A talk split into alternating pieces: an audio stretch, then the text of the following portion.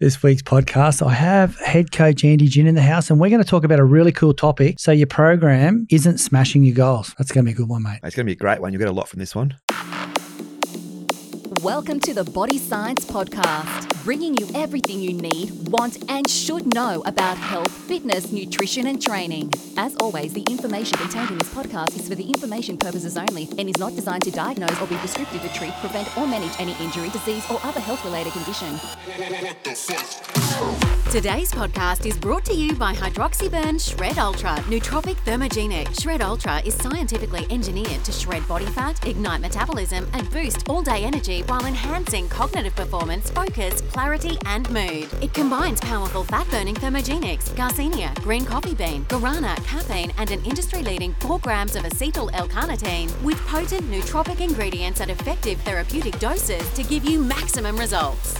Welcome to Body Science HQ, the world of fit, happy, healthy. And today we're going to talk to head coach Andy Ginn about so your program isn't helping you smash your goals. And mate, I'm going to put it out there. You hear that a fair bit. Every day. Yeah. What do we do? We good to go? We're good to go. Absolutely. Absolutely. I want to smash goals, mate. What do I do? Good. We turn up. First of all, we turn up. But what we see is when this question comes up, it's not your first timer. Yeah. It's someone that's been training for six months. Yep. And they're, let's say I want to be shred. Because who wants to be who doesn't want to be shred? Yep. We all want to be shred. Me, you, it doesn't matter who you are. So we join the the closest hit facility and we turn up every day and we just smash it. The first six weeks, we look pretty good. Yeah, you're Okay. loving it. Yep. We look Bit of good. community involved. You're loving we've got life. the tribe around us. Got a purpose. Absolutely, we, we're eating a bit a bit better, but then we hit the eight week mark and we start to plateau. And then we're looking in the mirror or the or the uh, scale. Let, let's be honest, that's most people. That's where they measure themselves. It's not through performance; it's through a number on the scales. And we see that number stagnate. And they're probably sitting there going, geez, I burnt 500 calories this morning. What's going on? Exactly right. And what's happened is we're just smashing the same thing every day, day after day, month after month, and we've plateaued. So what's happening there is we're not educating ourselves to know that we need to change up our training because the body adapts pretty fast. Yeah.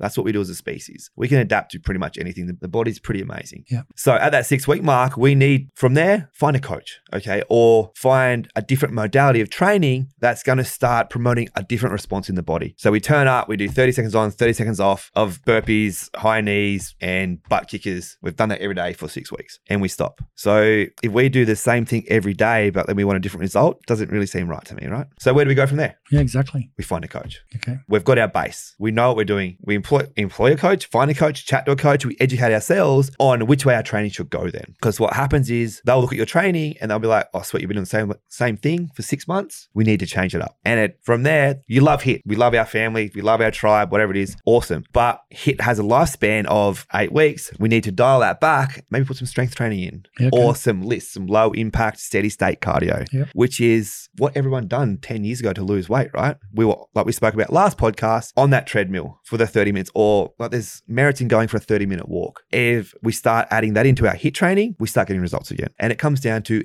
education and the right coaching, which is not really prevalent in a lot of HIT facilities, which is fine. Like that's not there. It's not where Not they the want to model. be. No, that's not the model, right? That's not the model. So we sort out that coach. From there, then you can have that chat of my program is not working now. First six weeks I smashed it. Let's keep moving forward. How do we do that? So is that you're saying part of programming and reaching goals is constantly changing the baseline? Exactly right. Once we reach that short term goal, which we all have a short term goal, we change it up. We move the goalpost and we go again. Mhm. We need to move those goalposts, or we should be moving those goalposts, well, goalposts, excuse me, every few months. That also keeps us interested in our fitness as well. We're not just turning up and going through the motions. We're like, oh, yeah, sweet. I'm doing the same six burpees today. Yeah. We get excited about our training because it's something new. Yeah. And our passion comes back. So if our passion and our excitement comes back for training, we're going to get a better response again. So think about the first time you walked into your HIT facility and you're like, this is the shit. I Yeah. love this. But then we're all guilty of it. Eight weeks in of doing the same thing, we just spin the wheels. Yeah. What we want to try and stop doing is spinning the wheels, reinvigorate that passion and that love for training that we had in that first three weeks that we ever started training. That's how we want to feel every eight to 12 weeks. That doesn't mean we jump from place to place or from coach to coach. That means we educate ourselves with a coach so we can continue that journey together power to keep you on that fitness train and improving all the time. Yeah, nice. So, mate, uh, last words on say your program isn't giving you goals. What are your top three tips? Top three tips for a program that's not giving us the results that we want. Exactly. Yeah.